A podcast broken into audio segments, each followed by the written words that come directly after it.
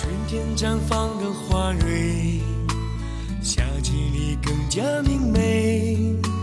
秋天的落叶，冬天的风雪，我们都一起体会。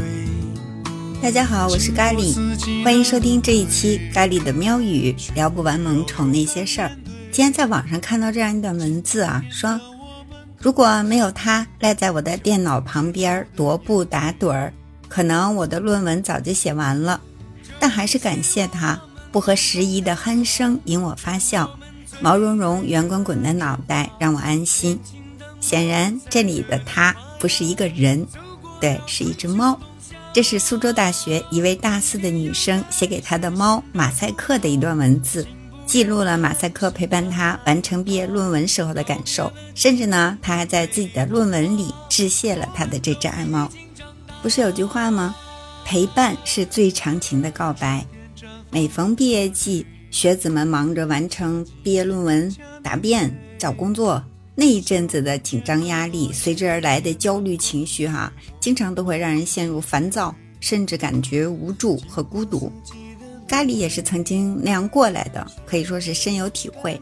相比之下呢，这位网名叫做温馨的女生可是太幸运了啊！她还有这只毛孩子的陪伴，虽然时不时那个喵喵会来电脑前面跟它撒个娇、耍个赖，那也是甜蜜的打扰啊，是吧？猫咪的小呼噜可是主人缓解焦虑最好的药呢。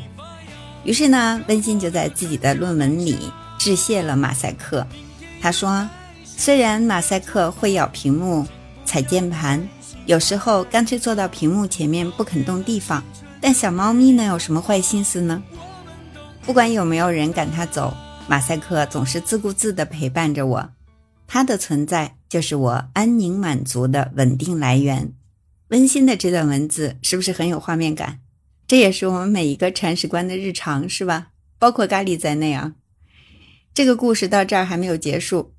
他的导师在拍毕业照的前一天，忽然就撕戳了温馨，说他还另外给小猫马赛克提了字：“嗯，少喵永不为恶虎。”这句话呢，是来自导师送给同学们的一幅字：“少年永不为恶龙。”他是希望同学们永远保有年轻的诚挚和热情。不得不说哈，这样的导师也是很可爱的哦。这么别致的毕业礼物，估计会让温馨和他的大学时光一起珍藏一辈子。还有网友说，我情绪敏感，压力大，我的猫咪真的是不分昼夜的陪伴我，在我最痛苦的日子里，一直安静的伴我左右。它陪伴我的日子只有十几年，可我真的想把它写进我的致谢里。一辈子保存在我的学位论文里。咖喱觉得，本猫主子写进自己的论文里，这种表达爱的方式真的很高级，也很浪漫。还有一位科学家铲屎官啊，这个爱猫的程度那就更甚了。他把自己猫当成了科研伙伴。这个故事是这样的：说，一九七五年，在国际物理学的顶级期刊《Physical》。Review Letters 就简称 PRL 上发表了一篇文章。这个文章呢，严肃地讨论了固态氦负三在不同的温度下的物理性质。这个期刊可是物理学领域里最顶级的期刊哈，没有之一。这论文的作者呢是密西根州立大学物理教授杰克·赫塞灵顿和 F.D.C. 维拉德。啊，署名是这样署的啊。据说呢，这篇论文到现在在物理学领域也有很高的参考价值，还被引用了很多次。于是，这个物理学界就对这名半路杀出来的顶级期刊的二作 F.D.C. 维拉德先生就充满了好奇。直到有一位学者来到密西根大学，找到赫塞灵顿教授，点名要见这位威拉德先生的时候，才知道原来这位备受瞩目的二作竟然是一只猫。赫塞灵顿教授回忆说：“有一次，有访客想要找我询问有关这篇论文的内容，但是很可惜，我那时候很忙，没有空。于是呢，他便改变主意，说要去问问另一位维拉德教授。大家听到他这么说的时候，都笑翻了。哎，于是这个秘密才暴露了。更有意思的是，一九七八年的时候，赫塞林顿参加低温物理学会议的时候，被要求文章上必须签名。”然后他索性就盖了一个自家猫爪爪印上去。那么大家就会很好奇啊，他们家的猫怎么就摇身一变成了他顶级学术论文的二作了呢？